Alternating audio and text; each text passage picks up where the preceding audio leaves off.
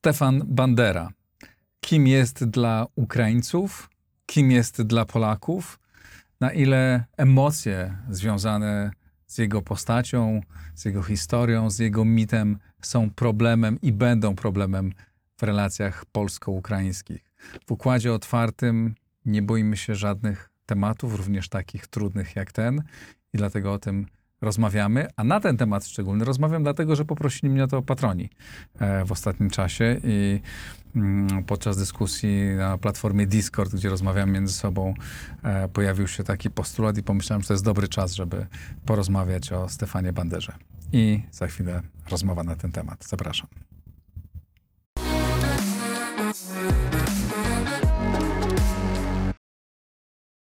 Łukasz Adamski, e, wiceszef e, Centrum Mieroszewskiego. Witaj serdecznie. E, dzień dobry, witaj. Znacie Państwo Łukasza już z kilku programów i z tym, jak oprowadzał nas niedawno po Kijowie w fantastyczny sposób. Mm, w mrozie nagrywaliśmy tą, ten spacer po Kijowie. Kto z Państwa nie widział tej rozmowy, tego programu, serdecznie zapraszam. Łukasz fantastycznie zna Ukrainę, historię Ukrainy, bo się w tym specjalizuje zawodowo i dużo czasu spędzasz, wiem, na Ukrainie, nie tylko z powodu wojny, ale z powodów wielu. E, opowiedz proszę, jak, kim jest Bandera dzisiaj dla Ukraińców i dlaczego jest tak ważny ciągle?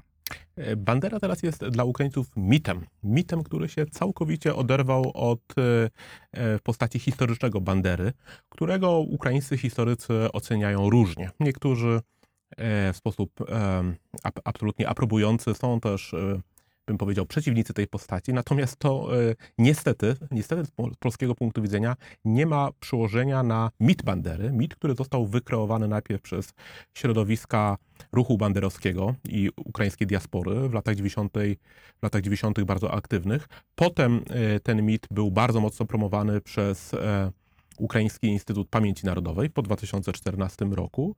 No a w tym momencie on stał się mitem ogólnonarodowym. I Bandera symbolizuje w tym micie walkę o niepodległość Ukrainy i walkę z Rosją, z Moskalami. To, że e, faktycznym Bandera był obywatelem Polski, że e, przez znaczącą część życia raczej walczył z Polską, a nie z Moskwą i że jego recepty na niepodległość Ukrainy, na uzyskanie niepodległości przez Ukrainę, no były nie tylko, e, bym powiedział, totalitarne z charakteru, ale politycznie e, bardzo naiwne. No o tym się nie mówi. E, ważne jest to, że Ukraińcy teraz uważają, że no to jest postać z historii, nie tak odległej, bo e, sam Bandera przecież został e, zabity w zamachu w 1959 roku, e, a jego główny okres działalności to są lata 30-40, no czyli to jest jeszcze okres, do którego sięga pamięć ludzka i który właśnie dla nich symbolizuje no, gotowość poświęcenia wszystkiego dla niepodległości Ukrainy i dla walki z Moskwą. No i ja odwołam się wręcz do do e, sondaży opinii publicznej, z którymi niedawno się zapoznałem. Otóż e, w 2012 roku e, zwolenników Bandery na Ukrainie było około 20 paru procent, a przeciwników około 60 procent. Potem... W 2012? Tak. Tak, y, potem w 2018 te proporcje już były inne. To znaczy, to były 4 lata po Majdanie, to było już po okupacji Krymu, po wojnie w Donbasie i po tym, gdy e, ukraińscy żołnierze albo ochotnicy, często z banderą e, na piersi, walczyli o bro, broni swojej ojczyzny przed Rosjanami w Donbasie. I wtedy już Bandera e, e miał prawie 40% zwolenników i 30 parę procent przeciwników. Natomiast no, teraz mamy do czynienia z sytuacją, że 70 parę procent Ukraińców wyraża się w sposób e, pozytywny o banderze, no i stał się dla nich po prostu takim symbolem walki z Rosją. I dlatego to jest oczywiście problem dla nas, bo e, faktycznie Bandera był kimś innym, bo to e, polskiemu społeczeństwu trudno wytłumaczyć, że akurat Bandera jest mitem antyrosyjskim, a nie antypolskim. I on wywołuje no, emocje u nas, zrozumiałe. Ja mogę, bo właśnie do własnych doświadczeń, nie jestem znawcą Ukrainy, i nie bywałem tam często. No bywałem często po, po 24 lutego i pamiętam, że na początku dla mnie też to było szokujące, kiedy byłem pierwsze moje dwa czy trzy wyjazdy na, na zachodnią Ukrainę, gdzie tam zawoziłem jakąś pomoc i bardzo serdecznie, jak zawsze my dzisiaj, tak, witany i przez, przez Ukraińców, którzy mi bardzo dziękowali i tak dalej. Potem za pierwszym razem byłem w sali, na której wisiały e, dwie flagi, e, oczywiście niebiesko-żółta i czarno-czerwona. I na jednej był, e, była twarz Wołodymyra Zełańskiego, a na drugiej Stefana Bandery. Ludzie ze mną rozmawiają bardzo mile, witając mnie jako Polaka, w ogóle nie mając świadomości, że to że ja się czuję w tym bardzo źle. Drugi raz tam w zupełnie innej miejscowości, też na zachodniej Ukrainie. Też tam coś przywieźliśmy, e, tym ludziom, że samochód do, do, do, do, dowieźliśmy i ci ludzie mnie oprowadzają i e, bardzo nam wdzięczni. No naprawdę no, wykazują tą wdzięczność w niezwykły sposób i mi pokazują, zobacz, a tu jest e, pomnik Bandery. No właśnie. No, To e, jest, było dla mnie trudne. Zacząłem tłumaczyć, że no tak, ale i dokładnie są, oni w ogóle nie mieli świadomości, że to jest problem dla Polaków. On jest dla nas człowiekiem, który walczy o niepodległość Ukrainy. No właśnie, i tutaj jeszcze trzeba ważną jedną rzecz powiedzieć, że e, postać Bandery była intensywnie eksploatowana w sowieckiej propagandzie. Oni tak naprawdę, Sowieci, e, wszystkich Ukraińców, którzy e, byli antykomunistami, albo którzy po prostu byli ukraińskimi patriotami i uważają, uważającymi, że władza sowiecka albo też podległość Rosji Ukrainy jest czymś niekorzystnym, no wszystkich ich nazywali banderowcami. Przy czym to jest pewnego rodzaju w ogóle tradycja w rosyjskim myśleniu, dlatego że o czym akurat się w Polsce niewiele mówi. E, Pod koniec XIX wieku i na początku XX wieku, kiedy ukraiński ruch narodowy no, był coraz popularniejszy, to Ukraińców władza carska, rosyjska, bardzo często określała, znaczy narodowców ukraińskich, niepodległościowców, mazepińcami, czyli zwolennikami Mazepy, który w tradycji rosyjskiej e, jest synonimem zdrady a w ukraińskiej i w polskiej jest raczej e, postacią pozytywną. Potem, w okresie międzywojennym, znowu ukraińscy niepodległościowcy, patrioci, byli nazywani petlurowcami, no bo to zwolennicy Petlury, który znowuż był e, w propagandzie sowieckiej e, synonimem wszystkiego, co najgorsze, a także antysemityzmu. No i potem, po II wojnie światowej, Ukraińców nazywano banderowcami. I tutaj do, doszło do pewnego psychologicznego mechanizmu. E, Ja bym powiedział, on jest dość infantylny i rolą ukraińskich elit było, teraz w czasie wojny to jest trudne, było zwalczanie tego mechanizmu, no ale one sobie z tym zadaniem e, przeciwnicy Bandery na Ukrainie nie poradzili, a mianowicie do takiego utożsamiania, że skoro Rosjanie mówią, że Bandera był zły, to znaczy, że Bandera był dobry. No, to jest troszeczkę tak, jak ja mówiłem kiedyś Ukraińcom, że jeśli Putin zacznie mówić, że 2 plus 2 jest 4, no przecież wy z tego powodu nie zaczniecie mówić, że 2 plus 2 jest 8. Ale mm, no, w przypadku Bandery, właśnie z powodu tego, że rosyjska propaganda, putinowska propaganda bardzo mocno też ten, teraz ten wątek e, e, nagłaśnia, próbując, e, próbując między innymi, e, e, i to było już e, przed wojną, zaszkodzić relacjom polsko-ukraińskim, niemiecko-ukraińskim, no to oni się utożsamili z Banderą.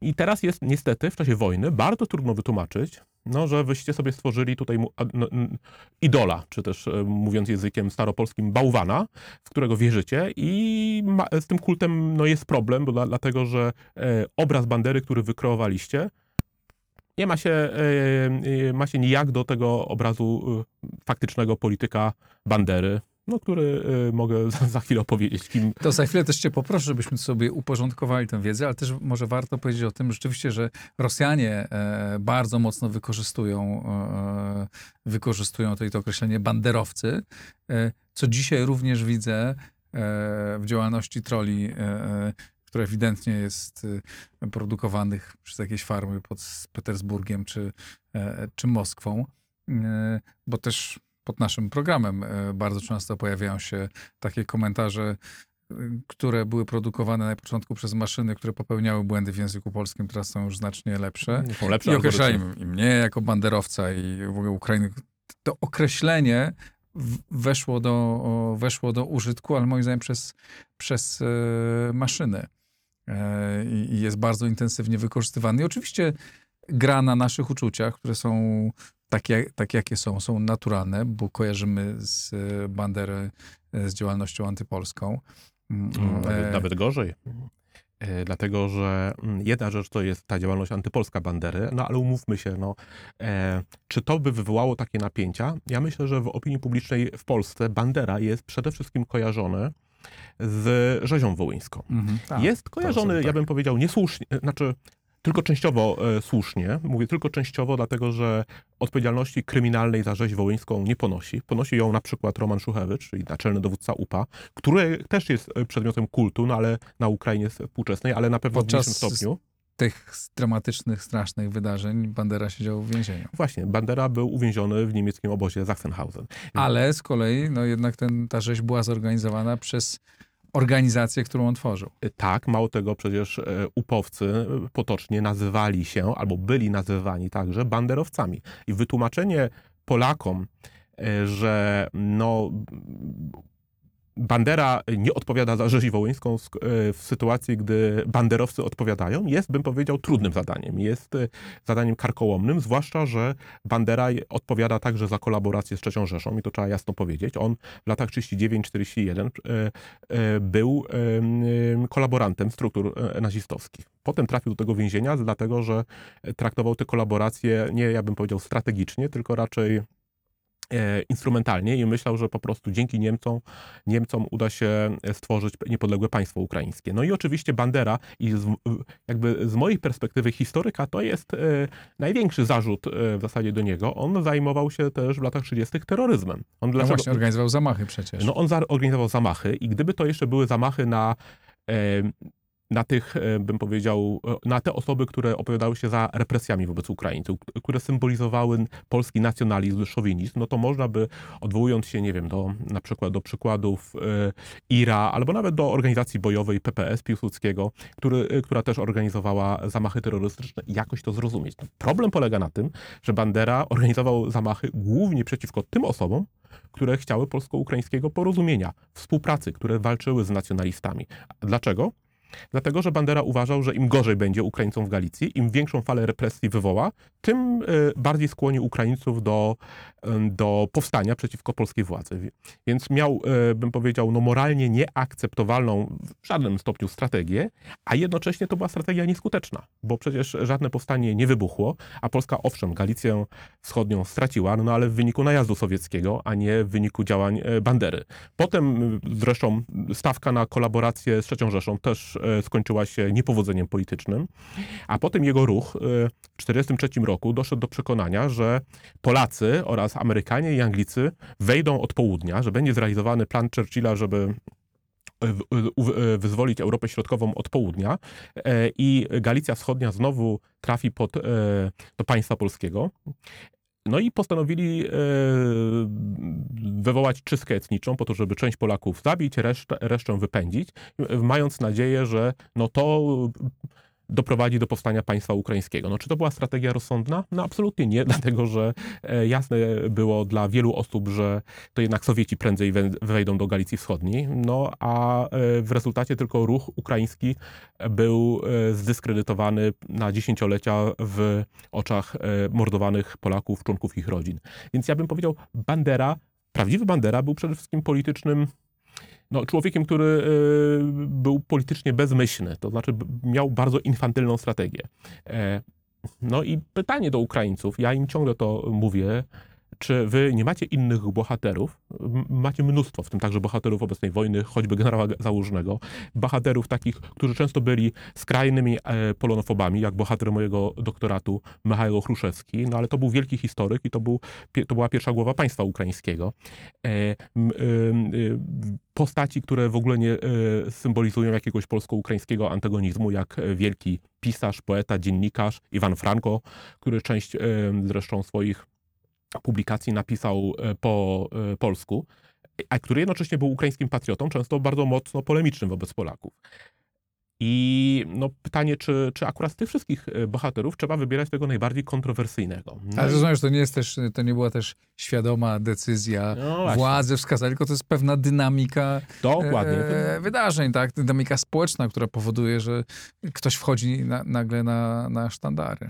No dokładnie tak, więc em, mamy A do podkreślmy, bo to jest bardzo ważne, on naprawdę dla Ukraińców, to nie będąc historykiem i nie będąc badaczem tego, to słyszałem, no, że on jest bohaterem walki o niepodległość Ukrainy i on walczył z Rosjanami w No, przekonaniu. Dokładnie tak. I teraz mamy e, polityczny problem po obu stronach. Po Tak. polskiej stronie dlatego, że Bandera się w sposób nieodłączny kojarzy z rzezią wołyńską, a spora część Polaków nie rozumie, skąd się bierze ukraiński stosunek do Bandery i wciąż, chociaż to się zmniejszyło w porównaniu do czasów przedwojennych, uważa, że skoro Ukraińcy czczą Banderę, to znaczy oni są przeciwko Polakom i dlaczego my wtedy mamy pomagać? Ja tutaj upraszczam ten dyskurs. No a po stronie ukraińskiej i na to niebezpieczeństwo chyba już sami Ukraińcy zaczęją, intelektualiści po cichu zaczynają zwracać uwagę. E, Na samej Ukrainie Bandera został wykreowany jako e, drugi po e, Szewczence ojciec narodu. Jako, bym powiedział, mem, jako, jako mit i w ten sposób historia jest fałszowana, no bo tak naprawdę e, jeśli e, historia jest tak skrajnie fałszowana lub e, oderwana od rzeczywistej oceny danej postaci, to znaczy, że ona nie jest, ona nie daje mm, ta historia powodów do, do refleksji, do, do, do krytycyzmu i do zastanowienia się, jakie faktycznie wartości reprezentował Bandera.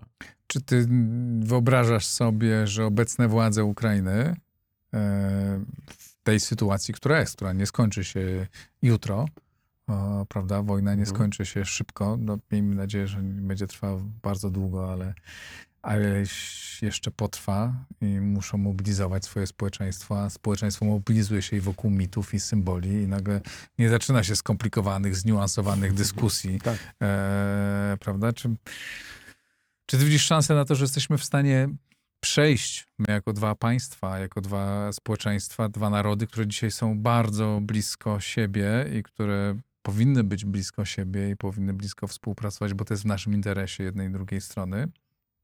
Rozumiemy to dobrze, a z drugiej strony są no, takie rzeczy, które działają bardzo na emocje, emocje przekładają się na politykę, a polityka przekłada się na decyzje konkretne. Znaczy szansę widzę i, i ja bym powiedział, ja bardzo bym chciał, żebyśmy przeszli e, i rozwiązali wspólnie problem wynikający właśnie z innej pamięci historycznej i z innej oceny.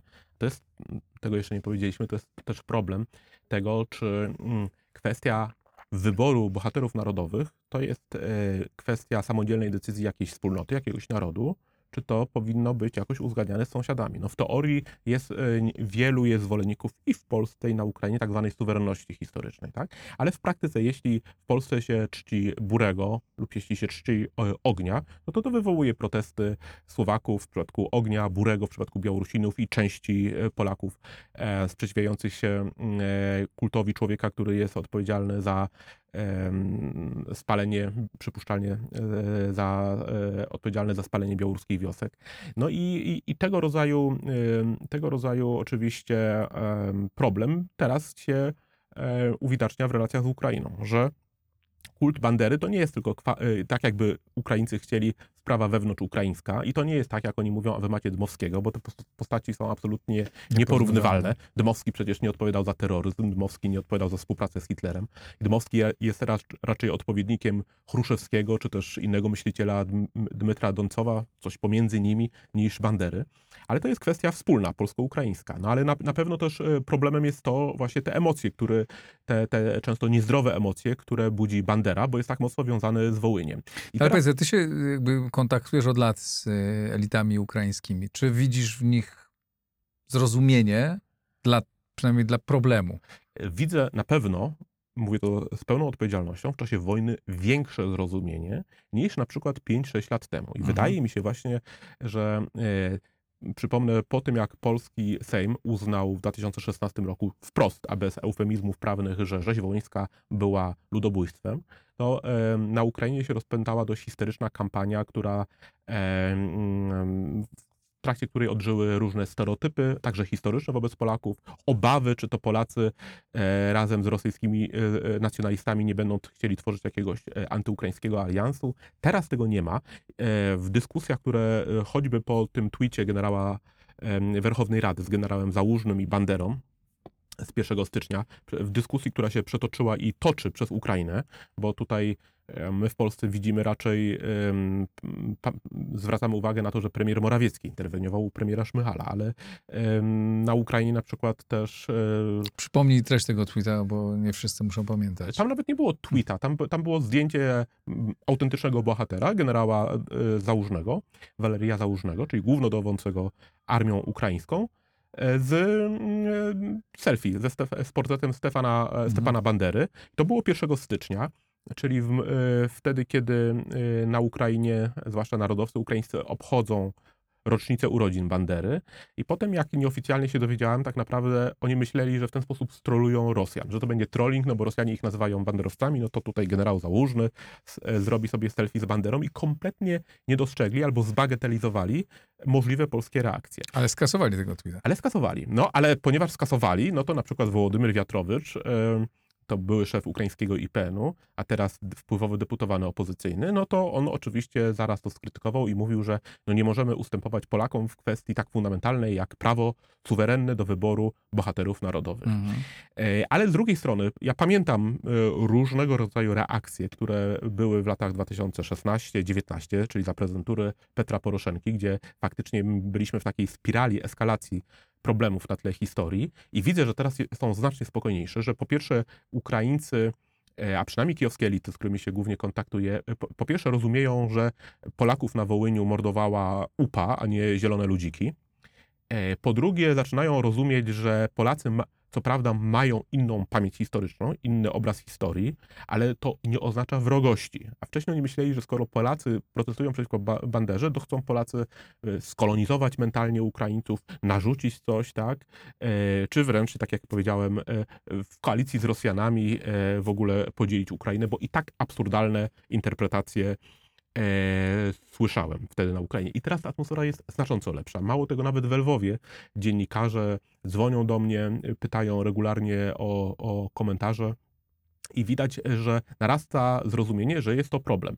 E, I, właśnie problem polega na, na tym, że mit Bandery, mit, w imię którego także e, ukraińscy żołnierze umierają na wschodzie, czyli coś, co mobilizuje do, do walki dla Polaków, dla Żydów, w jakiejś mierze może i dla Niemców i Czechów, jest, e, jest e, tak trudno, um, tak trudno, jest tak nieakceptowalne albo trudne do zrozumienia. No i dlatego oni teraz się pytają, i tak samo Polacy się pytają, jak mamy przejść przez, e, skoro jeden tweet wywołał tyle kontrowersji, no to jak mamy przejść przez rocznicę wydarzeń e, wołyńskich, A będzie zbrodni 80. wołyńskiej. rocznica i tu chciałem się zapytać, jaki jest dzisiaj ich stosunek do, do rzezi wołyńskiej? Czy ich w ogóle, no, i elit ukraińskich i Ukraińców? Na ile to jest wydarzenie e, jakby w, istniejące w ich świadomości, a jeśli istnieje, to jako, jako co? No to może ja najpierw się odwołam do badań socjologicznych. Około 60 paru procent Ukraińców wie, że na Wołyniu do czegoś doszło, natomiast nie wie dokładnie, mm, przynajmniej mówi, że nie ma dokładnej wiedzy. E, Tych, którzy deklarują, że dokładnie wiedzą, co się stało, jest około 15%. Czy- e, To jest i tak postęp w porównaniu do tego, co było 10 lat temu, ale wciąż wiedza o Wołyniu na Ukrainie jest słabsza niż w Polsce. Druga rzecz, że e, Ukraińcy, jak mają do wyboru e, kilka interpretacji, ja bym powiedział teraz wymienię je, bo one tak obiektywnie istnieją w dyskursie medialnym czy tam naukowym na Ukrainie. Jedna interpretacja, że to była e, czystka etniczna, zorganizowana przez e, ukraińską armię powstańczą z błogosławieństwa dowódców, czy z inicjatywy dowódców. Druga interpretacja, no, że to faktycznie upowcy mordowali, ale to niektórzy i nie było takiego odgórnego rozkazu. Trzecia interpretacja, która była za czasów Poroszenki bardzo mocno promowana na szczeblu państwowym, ale i wcześniej za Kuczmy, to polegała na tym, że tak naprawdę doszło do walk polsko-ukraińskich. Polacy e, mordowali Ukraińców, Ukraińcy Polaków. Ponieważ Ukraińców było więcej, no to Ukraińcy więcej i Polaków wymordowali niż na odwrót. E, Nie wiadomo, jakie to oddziały, no ale generalnie doszło do tragedii i oni też używają słowa tragedia wołyńska, a nie e, rzeź, czy mordy, czy czystka etniczna. Doszło do tragedii, najlepiej po prostu em, e, przebaczmy sobie nawzajem i zapomnijmy o tym. No i, czwarta interpretacja, że to jest interpretacja mająca na celu usprawiedliwić UPA, że tak naprawdę to tam doszło do czegoś takiego jak rabacja galicyjska w 846, czyli, czyli po prostu chłopi powstali przeciwko chłopom i, i, i nastąpiła po prostu żakeria, wojna chłopska.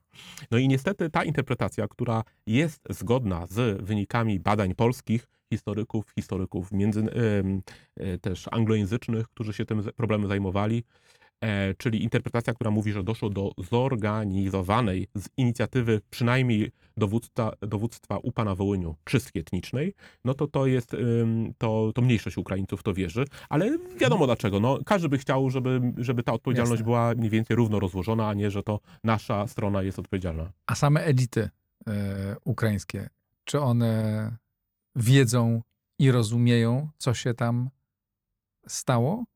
Czy też raczej wy, wy, może wiedzą, ale wypierają, albo nie, nie znaczy wiedzą? On, one wiedzą, wiedzą że.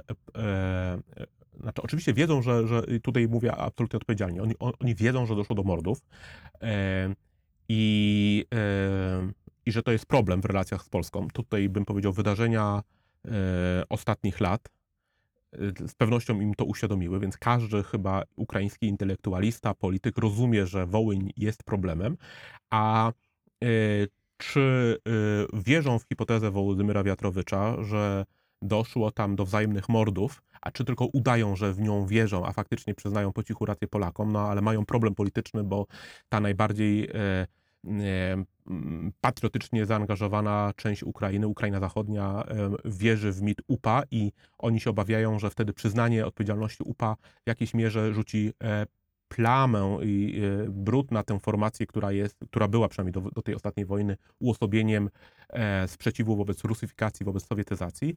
No i mm, no tutaj trudno mi powiedzieć. Na pewno tych, którzy są gotowi e, otwarcie przyznawać, że jest to odpowiedzialność UPA, jest niewielu. Ale wszyscy mówią, że, że doszło do rzeczy strasznej, która nie powinna była się zdarzyć, że jest to pomyłka i na pewno też absolutnie wszyscy, w tym także ukraińscy narodowcy, chcieliby porozumienia i pojednania z Polakami. Mhm. Tak czy inaczej e, mamy przed sobą wiele, wiele debat e, Oj, z tak. Ukraińcami. Tak. Musimy się... Ale myślę, że e, rzeczywiście też to zauważam, że jednak jest atmosfera wokół tego jest zupełnie inna. Jest dużo większa otwartość na rozmowę na ten temat i próby zrozumienia naszego stanowiska. E, tak, i tutaj doszło nawet w czasie wojny już do pewnych gestów, no choćby to odsłonięcie Lwów, e, co prawda to nie jest związane z rzezią wołyńską, ale to, e, to lwy na cmentarzu Orląt, które przed wojną miały tablicę zawsze wierni Tobie Polsko, no one symbolizowały w oczach wielu Ukraińców polskie panowanie nad Lwowem i dlatego oni się sprzeciwiali odsłonięciu tych lwów. Zwłaszcza, że tam były kontrowersje prawne, czy one zostały legalnie, czy nielegalnie ustawione. W czasie były przez pewien czas w kartonach, co z kolei było uważane za kpinę i obrazę przez wielu Polaków. Też rozumiem dlaczego.